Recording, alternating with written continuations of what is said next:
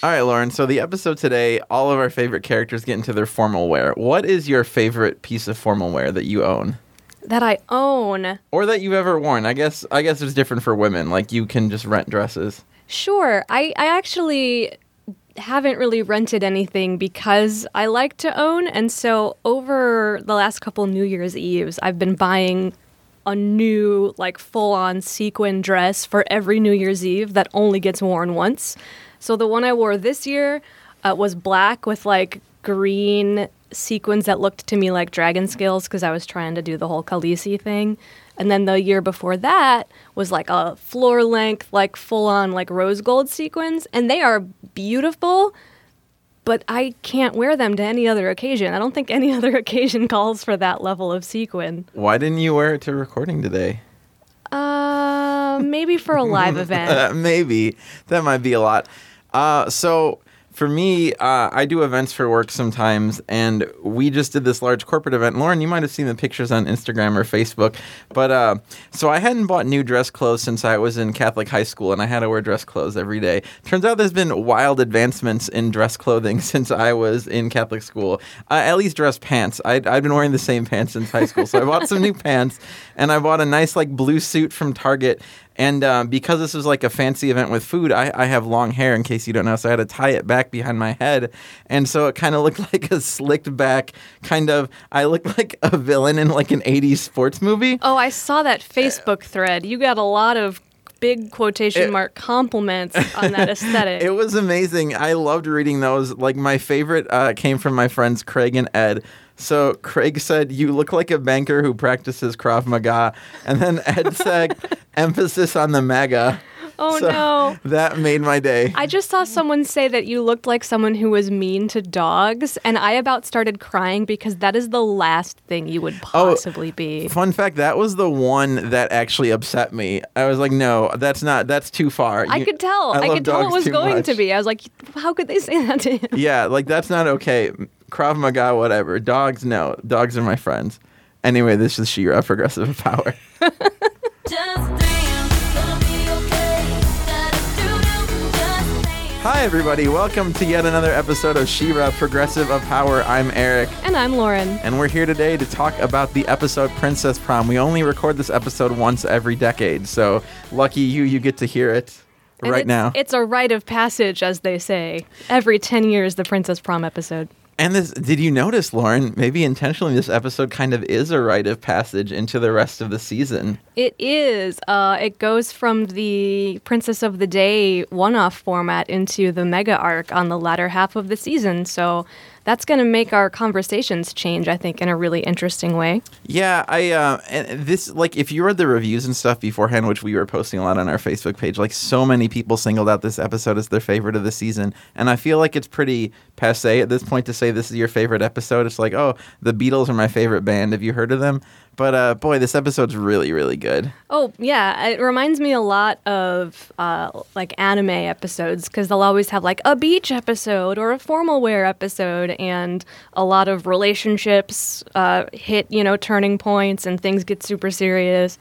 And as someone who's really excited about cosplay and fashion in general, I just I just like looking at it. Well, that's just it. I think one of the reasons this episode is so cool is because we get to see characters completely break out of their regular modes of dress and their models and do something really interesting. Lauren, do you think we maybe have a guest who can talk about that? we might have found just the person. This is my friend Ashley Demma. Uh, Ashley is a digital content creator here in the Chicago area, and I recognized her for this episode because on her Instagram, her social presence, it, there, she's always pointing out the really cool designer finds that she found at the store or new lines coming out that she's excited about. And she even hosts clothing swaps for women where uh, people like me go and get free outfits that other people maybe didn't like or didn't suit them. And then they find their, their new homes with other people. Uh, Ashley, thank you for coming on to this show. I know we asked you kind of last minute, and we're so glad you're here. Hey, thanks for having me. I'm so excited to be here. Ashley um, is not actually a storied fan of She-Ra, correct? I am not. So um, I was born in 1989, so I was only here for a bit. Uh, totally missed it the first time around. And yeah, I really knew nothing about it before you started doing this podcast. But I have to say, I've watched uh, like eight episodes in a day and a half, so Whoa. I'm getting there. I'm getting there. this is like in our first couple seasons of the show where we were watching the original series and people would come on that hadn't seen it before. This is cool. I super don't mind it because I hadn't watched it before I started Right. doing this podcast. That was kind of the whole point.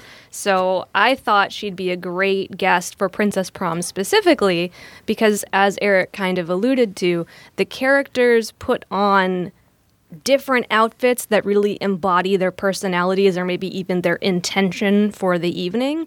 And I wanted to see what she got out of those looks, what messages she was gleaning from them, maybe not being as deep into the lore as we are. Maybe. Maybe. I mean, it, she's apparently binging it, so. True. Oh, I've got ideas. All right, so let's um well, I'll do this live this time. I know how much you guys love my reading the Netflix recaps in a very proper voice, but uh, I'll do it in studio this time. So Princess Prom opens with all of our favorite characters getting an invitation to this once every 10 years event. It's not actually called the Princess Prom, it's called the something Something. The All Princess Ball? ball. Yes, the all princess ball. And Adora's invited, and she's kind of freaking out because dancing is not something you do in the horde. Uh, meanwhile, we cut to the fright zone and learn that Scorpia was also invited because guess what? She is a princess. Uh, just her people kind of uh, embrace the horde versus deciding to fight against them. So she's not really cool with the other princesses, but she also has an invitation. So our gang gets ready to go. Uh, Glimmer has some drama because she assumes that Bow will be her plus one, but in fact, Blo- uh, Bow is going with Perfuma. Gasp! Uh, I know such such drama. Meanwhile, Adora makes like a battle plan to learn all about the etiquette and the rules of going to a formal event. Uh, of course, we have a really wonderful makeover sequence. I'm sure we will talk about. Uh, when we get to the event, we meet Princess Frosta, who is the last of the princesses we meet in season one. And much to Adora's surprise and maybe ours, she's 11 and three quarters years old. And all of Adora's etiquette training goes out the door. Um, so they get off on a bad foot, unfortunately. Um, Adora and Glimmer try to convince Frosta she should join the rebellion. That's kind of like their B reason for being at the at the ball. Catra and Scorpia show up. Adora thinks Catra's up to something, but actually it is Scorpia who's putting little heat bombs all around the ball palace, uh, making The it ball the ball, well, the ballroom, pal- whatever it is. Um, she makes the structure explode. They capture Glimmer and Bow at the end. And this leads us into a story that doesn't end until episode 13 of She-Ra and the Princesses of Power. But yeah, we're left with a cliffhanger where Adora is, uh, I believe, swordless and watching Catra and Scorpia fly away with her best friends. Yes, the sword is given up uh, as part of the no weapons policy at this prom, and Scorpia takes it and actually, I think, hands it off to Kyle. But the Horde definitely has it now. Uh, I'm just realizing now that this is the only episode, I think, where She-Ra does not appear at all. There's That's no true. She-Ra. She wants to be She-Ra because She-Ra, quote, has better hair, but she is not allowed. Well, we should probably just talk about that makeover sequence first, right? And how delightful it is. Like, let's just get into why we're all here. the the meat of this episode. Each character has to produce formal wear that I think says something about them. Uh, I'd like to start out by pointing out one of my opinions, which is Adora's outfit to me looks like something you'd buy off of one of those bridesmaids websites where it's like the bride told you to pick a color and you just have to like find a dress that sort of suits you. You can tell dressing up is not her thing. No, totally. They've got those dresses where it's like, wear 16 ways, and you just keep wrapping this little piece of fabric around various parts of your body. And when I was looking at the construction of it, it seemed like it was very much like a strapless dress with sort of like a, a halter neck um, sheer panel down the middle. And the drape only comes down the front. Right. And I actually thought of those like wear 11 ways garments too. It's funny that you say that. that is dead on. But like, I like the way she belted it. I think that that could be cute. I was thinking very much about how I might pull that off in real life, and my first instinct was like a laurel leaf belt. But since her headwear is more like Nordic inspired, I'm not sure that like a Greco belt is the right choice. She literally is wearing like a knife in her hair. That uh, yeah. So in the end, her and Catra are like falling off of the ice palace, not the ball palace, and uh, and to save herself, she pulls her hairpin out and uses it to stick into the ice, which is so awesome. So her her she's not totally without weapons, I suppose. What do we think that was made of for it to pierce the ice that way? I want like a MythBusters about how she pulled that off. Yeah, I, I, I thought maybe it was just more about how strong she was, but you're right, she wasn't She-Ra. Yeah. Yeah. Where can I get hairpins like that? But yeah, that that whole that sequence is such a joy because we see Adora do it, we see Bow and Perfuma and Catra and Scorpia, and I think the Horde ladies probably for to me those are the dresses that really caught my eye, honestly. Well, I really want to know where Scorpia's closet is and what all is in there because she explores some looks. We see a sort of gothic Lolita thing that she pulls out. We see an 80s sort of makeup look that she pulls out. And what she comes up with is stunning. Like she's straight gleaming when she comes out, but I, I where is she keeping all these things? Why? Yeah, the uh, the first thing that struck me was that like thigh high slit and the belt of like rubies, and it was like Brigitte Nielsen realness, like powerful, and um, but I did like that her accessories too were functional in the end. Well, and she was blushing, which I really liked. Like she looked amazing, but also maybe can't take a compliment so well. One thing I appreciated, speaking of the the horde scene, is Catra's suit. Obviously, that is very like empowering and it's well tailored, and she looks great. I, I bring up that the Ask Catra hashtag from a couple episodes ago confirmed that the Horde actually gave that to her, and the Horde taught her how to dance in a simulation, which is hilarious. But the suit is actually not that unique in the context of the rest of the party. There are lots of uh, women and gender fluid looking characters that are dressing in, in suits and things inspired by other countries. There's lots of fashion that is atypical prom stuff. So I think the reason her suit stood out to me is I got a total Annie Lennox vibe off of that. Like the suit mixed with her hair and her demeanor. I don't know. It just reminded me so much of Annie Lennox. I, I thought she was like a really imposing figure, but not necessarily in a threatening way, but like all eyes were drawn to her, you know? Well, the undone bow tie and the fingerless gloves really add to it. Oh yeah, I wanted to talk about the gloves for a minute. Um, I was thinking of also like great gloved characters lately, and um, Theo from Hill House came to mind, and also um, uh, Henley from the first Now You See Me movie. But I just love this idea that like at any moment, like her claws could like rip through the gloves, and uh, even her feet. She had these sort of spats like she usually wears, but they were in that uh, kind of maroon color. Um, I just thought it was great. I'd love to hear your take on Bow's outfit as well. I thought he looked quite dapper. Yes, um, I loved Bow's cardigan pin that sort of like holds the ends of the sweater. Um, and I did think it was really funny that he brought up the cummerbund and how cold he was without it.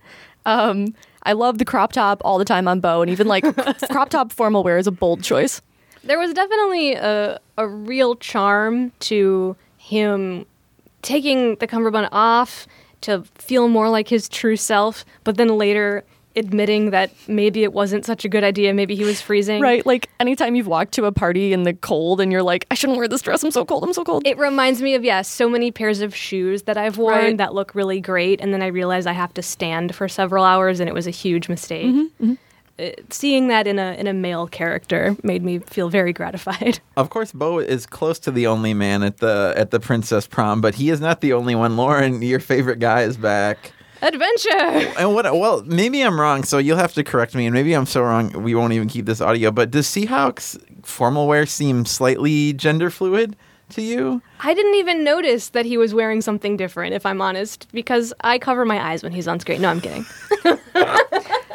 So I was surprised that you hate Seahawk so much because I was thinking about who my favorite character was, and I think it's him. I love when he's on screen. He's so dumb and funny. I have to okay. The my hatred of Seahawk is I think overblown because I'm kind of doing a bit with it. It's it's just becoming part of the show, and I will fully show my hand a little bit and say that this scene between Seahawk and Mermista is my favorite Seahawk scene in the in the series. So he does redeem himself a little bit because this is the scene where you really kind of get to see their shared affection and that despite the airs that both of them are putting on, underneath they actually are attached to one another and care. And I like that. I like seeing that in Seahawk. Yeah, I thought i didn't believe you when we talked about Seahawk previously, and you were like, "Oh, I think Mermista's actually into it." But having that in my mind, when you see their play of where she's like, "He's not my date, he's just my plus one," and then he's like, "I'm her date," like that's very. They're definitely in on it together. You know what I mean? Yeah, I don't get the impression from this scene that he's making that up. I get the impression that they had like a talk about it off screen and she was like, "Please don't make it a big deal, but I'm into it. Will you come with me?" And he's just beside himself over how happy that makes him, and that's sweet. And her whole introduction, she's like, "Oh, I'm here too." No, you know, no big deal. Uh, she, all the princesses, I think, are so great in this episode. Yeah, Mermista's outfits was actually one of my favorites, and I thought she had sort of a sari thing going on on top. And I really loved how she had the blue eyeliner, and she still kind of had these like Veronica Lake waves that really, you know, tie in the mermaid theme. But it seemed very 2019 too, with like the top knot. Um, and I thought it was really cool how a lot of the looks seemed a lot easier to pull off in real life than being part of this fantasy realm. Like their actual everyday hero costumes seem more out of the ordinary than the prom looks. Yeah, like I don't think I could go to the store and buy Glimmer's outfit or She-Ra's outfit, but I've definitely seen some of this stuff at stores. Speaking of, I'm told you're working on a bit of a project inspired by these prom outfits. Could you tell us what you did for us? I am. So I'm going to be creating these shop look sets um, similar to what used to be Polyvore, and they'll have collections um, of shoes and accessories and the dresses for each of the princesses. And I think I'll do a special one for Bow and perhaps Seahawk as well if uh, Lauren will stand it. Seahawk is the one I'll buy just to make a point. We will link those in uh, both on Facebook and probably on the, the website as well. Absolutely. So I- I'm curious for each of you, whose personal fashion in this episode do you tend to the most? Like for your next formal, which character would you, whose uh, style would you ape? You know, she's not my favorite princess, but I'd probably end up somewhere in the realm of Perfuma. She had a very feminine look going, and uh, I also really liked the sort of romantic hair, and I thought it was really sweet that she had a necklace that her date gave her that went with it. I was really feeling what Perfuma was doing. Yeah, like in my heart of hearts, I feel like I gravitated the most towards Glimmer's, and you know, Teen Ashley definitely wore some variation of that. But but I wish I had the guts to be like uh, Catra. Oh, yeah, yeah, yeah. Hell yeah. Sweet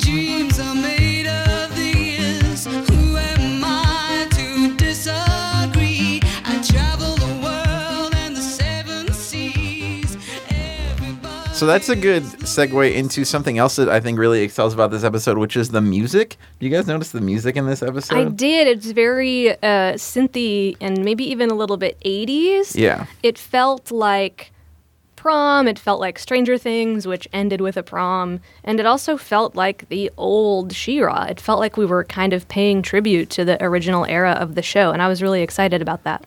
Yeah, I got some CHVRCHES vibes, but it's probably more accurate to say that CHVRCHES is is kind of channeling the same thing that this music is.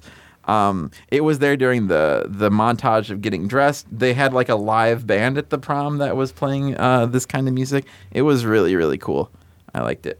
Did it stand out to you guys that the decor inside um, Frosta's palace looked really similar to the way the Great Hall was decorated for the Yule Ball?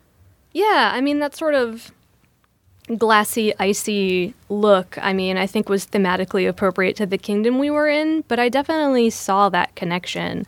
I mean, it's it's Yule, it's winter. I get I get it. Speaking of things around the prom, um, I have taken to looking at the backgrounds of the scenes the second watch through to see what I can see, if there's any hidden characters or, or lore moments that they're trying to give us. For one, it was mentioned specifically that the Star Sisters, Sweet Bee, Perfuma, and Peekaboo all exist. And I was trying to figure out if the two women in the suits with the sort of star looking crowns, if those were the Star Sisters or not. But we know that all of those characters are canon. Well, and then Sweet Bee and Peekaboo are dating, right? According Yes. to Adora's chart. Yeah. And also, we saw the Coffee Princess, who I don't know who that is, but one of our listeners pointed them out. Oh, Daria, Princess Daria. Well, one of my questions is Are some of the people in the backgrounds of this episode creators from the show? Because I swear I heard that somewhere, and there's enough just like normal looking human people. There's like a dude in a baseball cap at one point. Like, these just have to be people who worked on the show, right? And then finally, there was uh, a kind of a girl version of Loo-Kee. Um, what was the name? Lassie. Yeah, Lassie, like Lassie or uh, some variant of Loo-Kee's species or race was definitely at this party, and so they missed exist in this world too. Are there like chimera in this world? Because I saw like antlered things and wasn't sure if that was a headdress choice or. I think they're going with the different kingdoms.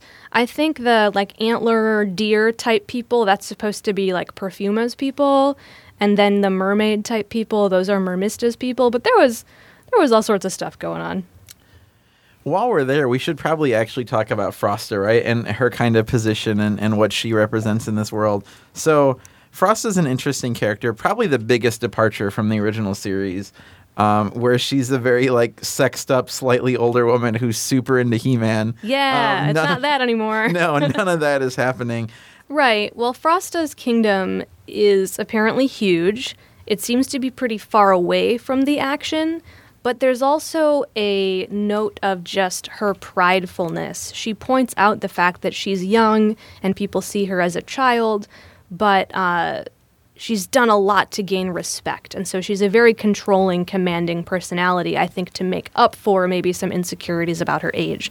And so just the idea that she can be decisive and she can be stubborn, I think, is part of her whole vibe. I think it's a very intentional, just face she's putting on. Yeah, I thought it was kind of interesting that this coming of age event for all the princesses who appear to be roughly the same age is sort of presided over by this very young woman. Um, and just kind of the dynamics there that she has all this power, but she's only 11. And she's, you know, um, welcoming all these people into her home who are figuring out their own problems at a much older age. Well, theoretically, I don't know if the if the show touches on this or not, but there's got to be a reason why a child was sort of left in charge of this kingdom. And if the whole idea is there was a former princess rebellion and a lot of the older generation and kings died, maybe her parents got killed the last time we tried this. Yeah, I don't know whether that's canon or if that's just what was in my head, but I think that that must be true as well. And yeah, it seems like a, a lot of her um, political standpoint comes from the fact that, yeah, she does have to keep up this air of like, no, this is the rules, this is how we do things, like, this is my chance to prove myself. Like, you come to my house and you obey the rules because this is how things are. There was something to just be optimistic and precious for a second. There's so many traditions and such high etiquette, and it's ancient.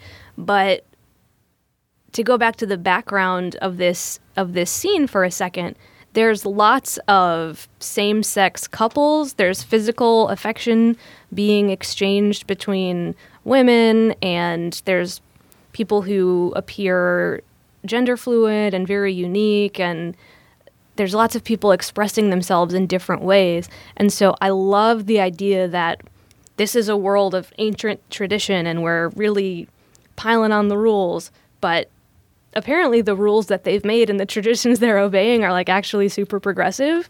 I'm excited by that.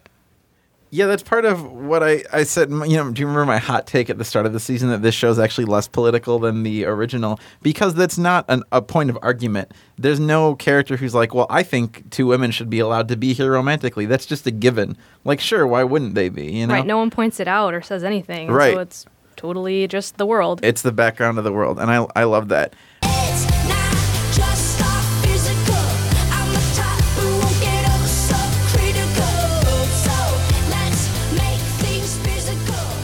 Uh, I'd love to talk about Scorpia while we're on the princesses. This is the ep- this is only her second appearance, right? And this is, I think, the episode where we really get a sense of who she is and what her story is. And boy, I just love her so much.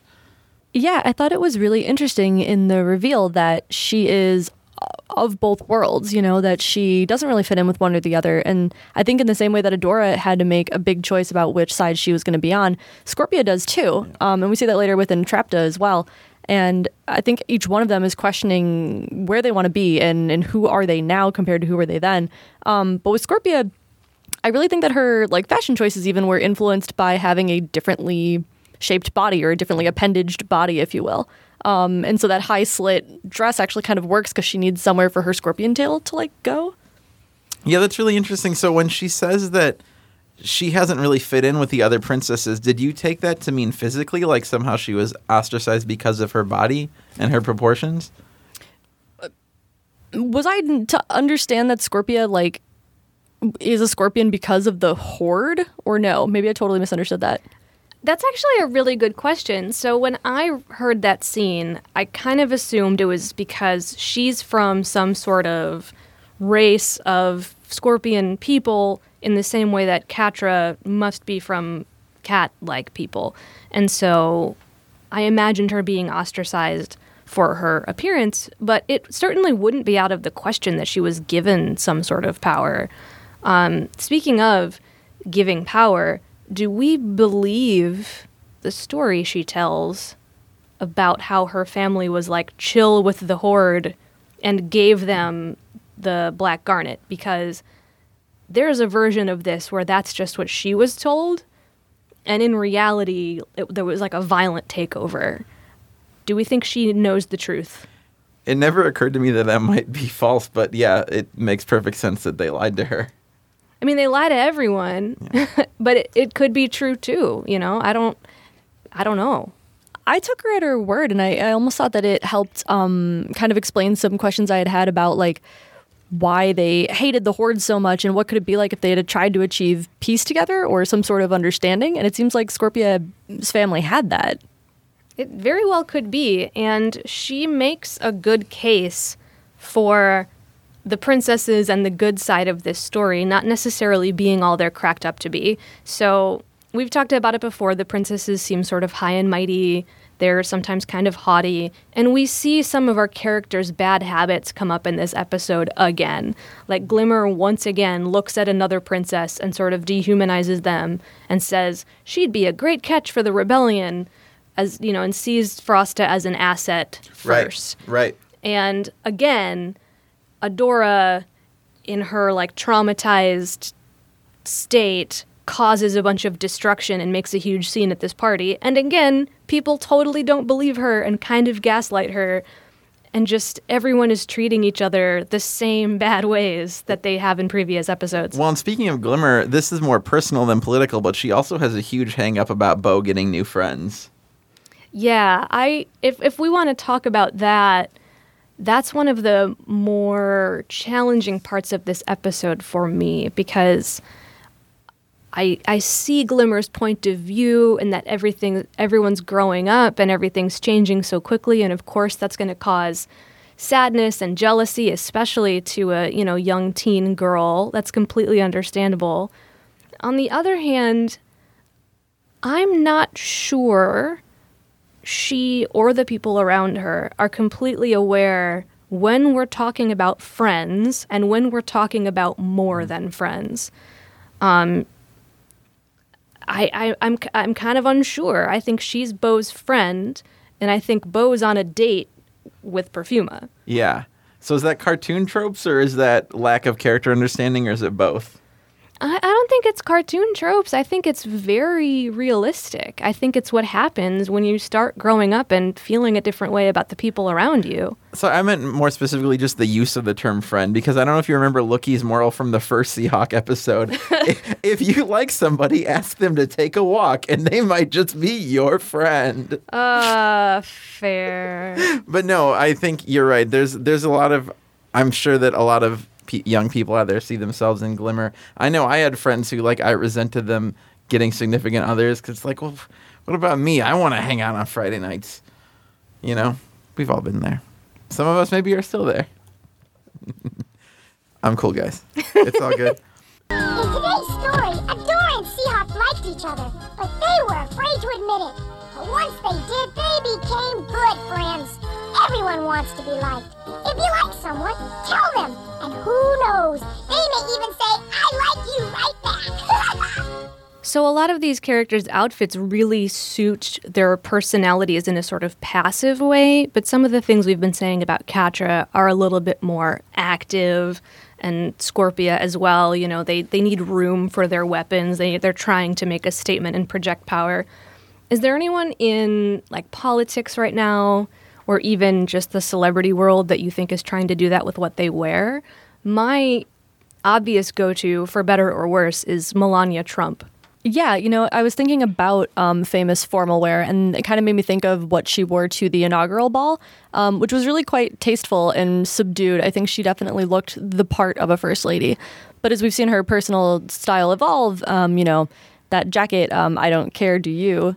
I, really don't care, do you? That is a, a, a huge misstep, and I have a hard time believing that was unintentional. Right. Like as as someone who is not in the public eye, I pay very close attention to what I wear and what image I am sending with that. And I have a hard time believing that someone who is in the public eye, arguably one of the most famous figures, does not think about that. well, just like we have Glimmer recommending to Adora things that work and don't work on her. Certainly, the First Lady of the United States has someone telling her, "This is a go. This is a no go." This was. There's no way someone like that just makes a faux pas like that for no reason. I will say our previous president and previous first lady came under a lot of unnecessary fire for their fashion. Do you remember when Barack Obama wore a tan suit and everyone just Yes. freaked out like it was the end of the world? Yeah, I, and but I think that's interesting. It was just a step away from traditional, right? Like it was still a great suit, just in an uh, unconventional color. But even um, even a choice like that, that is so subtle, is so shocking in a you know conservative Washington area. Well, and frankly, I mean, I don't want to make it about this, but Barack Obama's a black man, and that color works with his skin tone. And there's a little bit of kind of passive racism to the idea that a president has never worn anything like that before. Like, well, this president is a different type of guy, and it's fine. Uh, the same with, with Michelle Obama showing her, her arms off was this huge scandal. And I just I just want to let people live. If you look great, you look great. Yeah, I mean, I know a lot's been said about um, Michelle Obama's arms and her body, and she always looked strong and capable. And that really struck me about Adora's look as well. That when she chose her formal wear, it was shoulder bearing. Um, she looked like at any point she could reach for her sword and transform into She-Ra if she had to. Right, even if she didn't have it, that's still her instinct and still who she is. Uh, I do want to point out uh, this is not hot, hot news anymore, but um, on Michelle Obama's book tour, she wore those like hollow gold Balenciagas. Yes. And I was like, I'm so glad that you have stopped caring about what people say about your outfit because had the first lady stepped out in that, she would have been burned at the stake and it wouldn't have been fair. And now that she's not in that position of power anymore, you deserve it, Mrs. Obama. Yeah, but I think that's so great. I mean, what a message. Like, she is her own person and she gets to be who she couldn't be before. Um, and I think it's actually sort of influenced other, you know, up and coming young people in the political space. I mean, it particularly makes me think of uh, Alexandria Ocasio Cortez and uh, her insistence on wearing her bold red lip. And you know, red is such a aggressive color, but a color of passion, and it's just not seen typically. Um, and it made me really think of Adora, but also um, Catra's choices in dresses. Like that burgundy suit is very powerful.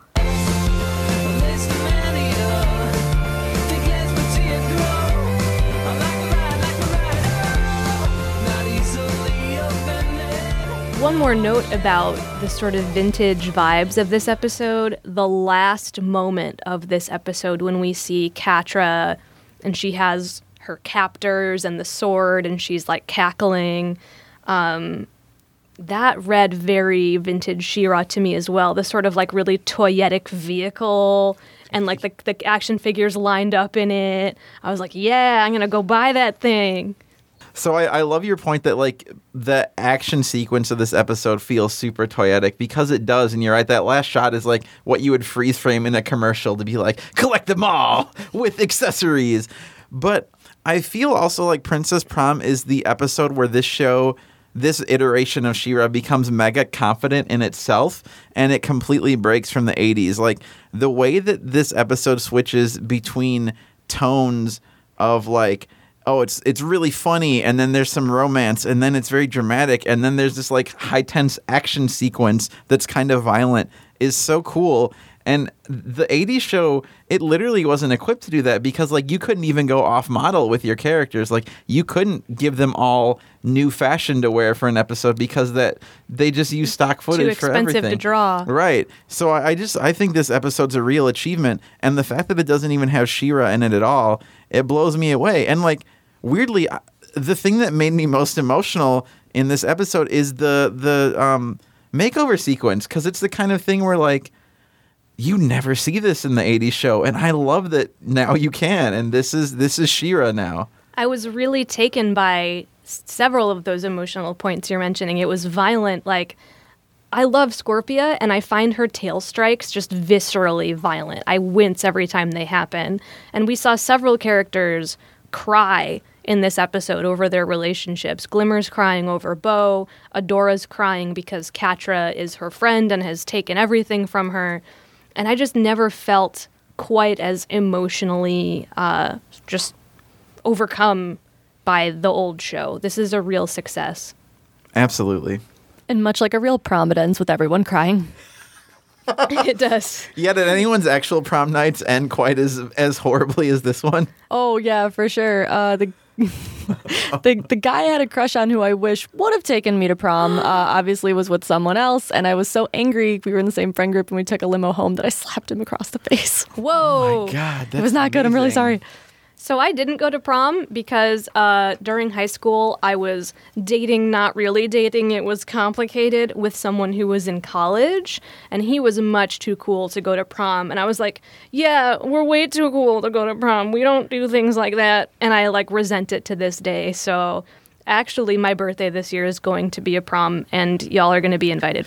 So I have that's amazing. I have a really off-brand for Eric prom story, which is my prom senior year of high school. I uh, so I moved between junior high and high school. I moved across the state from the Quad Cities to the Chicago suburbs, and um, my senior year in the Chicago suburbs, I got to take the girl that I had crushed on for all of junior high and most of high school, even from across the state. My friend Lindsay, who like I don't know, some personal stuff had happened my senior year, like my mom passed away, and it, I, I probably she just felt a little bad and was like, "Mom, I'm gonna throw him a bone, and I'm gonna go to his prom, three hours away from where I live." So her mom drove her to the Chicago suburbs. They stayed in like a shitty motel across the street from the Kmart where I worked, and then like I dropped her off at the end of the night, and I think gave her a kiss on the cheek, and that was it. That was my prom night, and it was like the sweetest thing. So I guess my prom was kind of dope, actually. It was just very reasonable. It was so chaste and like, and I mean, yeah, it was what it was.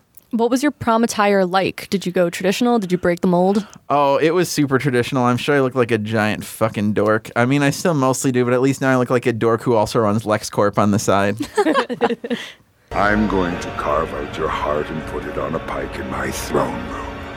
As much as I'd enjoy seeing that, first you've got some business with me. Sorry it took me so long. I had to go get my power suit. And did we ever talk about that fan who wrote to us about Kyle? oh, I guess we should. Okay. Is this the episode? I was going to wait till the one where he was in prison, but we can do it now. Yeah, I want to do it now because, I mean, for one, I don't agree with this fan theory. Thank you for sending it to us. I'm not on board with it. But Kyle, through a lot of this episode, to me looks miserable. Like he's enacting this evil plan, but he looks has like hesitant and unhappy the entire time. And I wanted to know why that was. I think it's just because he's a sweet cinnamon roll boy. But someone sent us a picture that guesses at something else. Okay, so a gentleman by the name of Lucas Gutierrez messaged us a few weeks ago and just sent us some shots of side by side Kyle and then images from the original Masters of the Universe Princess of Power cartoon. So, for instance, Kyle passed out on a training floor with an X on a little diamond on his chest from his training outfit. And then He Man's chest diamond circled. Or, like, this one's a stretch, but like Prince Adam and Bow shaking hands in a bar, and then Bow and Kyle um, pressing hands up against uh, like a prison, uh, you know, the prison cell each other. Lucas says, My theory is that Skeletor also got rid of Adam as that would break his brother and give him an easy go on taking over Eternia. Shadow Weaver kept him to see if he ever developed power. I mean, the guy is so clumsy he shouldn't even be there. Then he attached, I think, a fan picture of Kyle in He-Man armor standing next to Adora. And then he said, I'm new in this fandom, but I really need to find someone big to expose this, which is very sweet. We are the biggest She-Ra podcast, and that we're the only one. You know, like I will say I don't agree with it. I don't think that's what they're going for, but having read his explanation, I'm kind of a fan of it. I'm kind of here for it. It's a cool twist, right? Like I actually I I agree. I don't think this is what's really happening, but I think that that is a cool twist and it does kind of make sense. Like, yeah, Shadow Weaver knows about the twins of power in theory. Why wouldn't she keep Adam around? And if Adam was nobody, then Adam becomes poor Kyle, the the put upon lad. Right, and even from a just a meta production standpoint, that would be a cool like get to pre-build into your show in case you wanted to take it there, and then if it never did, then who would ever be the wiser except for this man. Right. And so like again, we don't actually think this is happening. If we have like ruined DreamWorks like super secret reveal, we're so sorry. But it was a really thoughtful and cool theory. And I mean, the the first picture Lucas sent to us is from this episode. It's from Kyle clutching Adora's sword while Bow is tied up. And I don't know. I mean, it doesn't look out of place, but I think I only think that now because I've seen all of this. Right. And we do we do just appreciate the fan letters always because whether or not I agree with this thing, I'm so psyched that y'all want to have this conversation with us and you think we'd have something cool to say about it. We love you so much. And we both have our wild fan speculations, so, you know, why not add another one into the fire? So, Ashley, thank you so much for being here. Uh, if our listeners want to find you online, if you wish to be found, how, how can they hit you up? Hey, if you guys are interested, you can find me on Instagram. I am Gotham in a garden. Awesome, and we will link to her. Uh, kind of, they're, they're, they're kind of like Pinterest boards, except they use real products that you can get for the different prom outfits. I can't wait to see them. I I'm gonna try to dress up like Seahawk. Hell yeah. Thanks, guys. Listen to your heart Thanks for listening to She-Ra, Progressive of Power.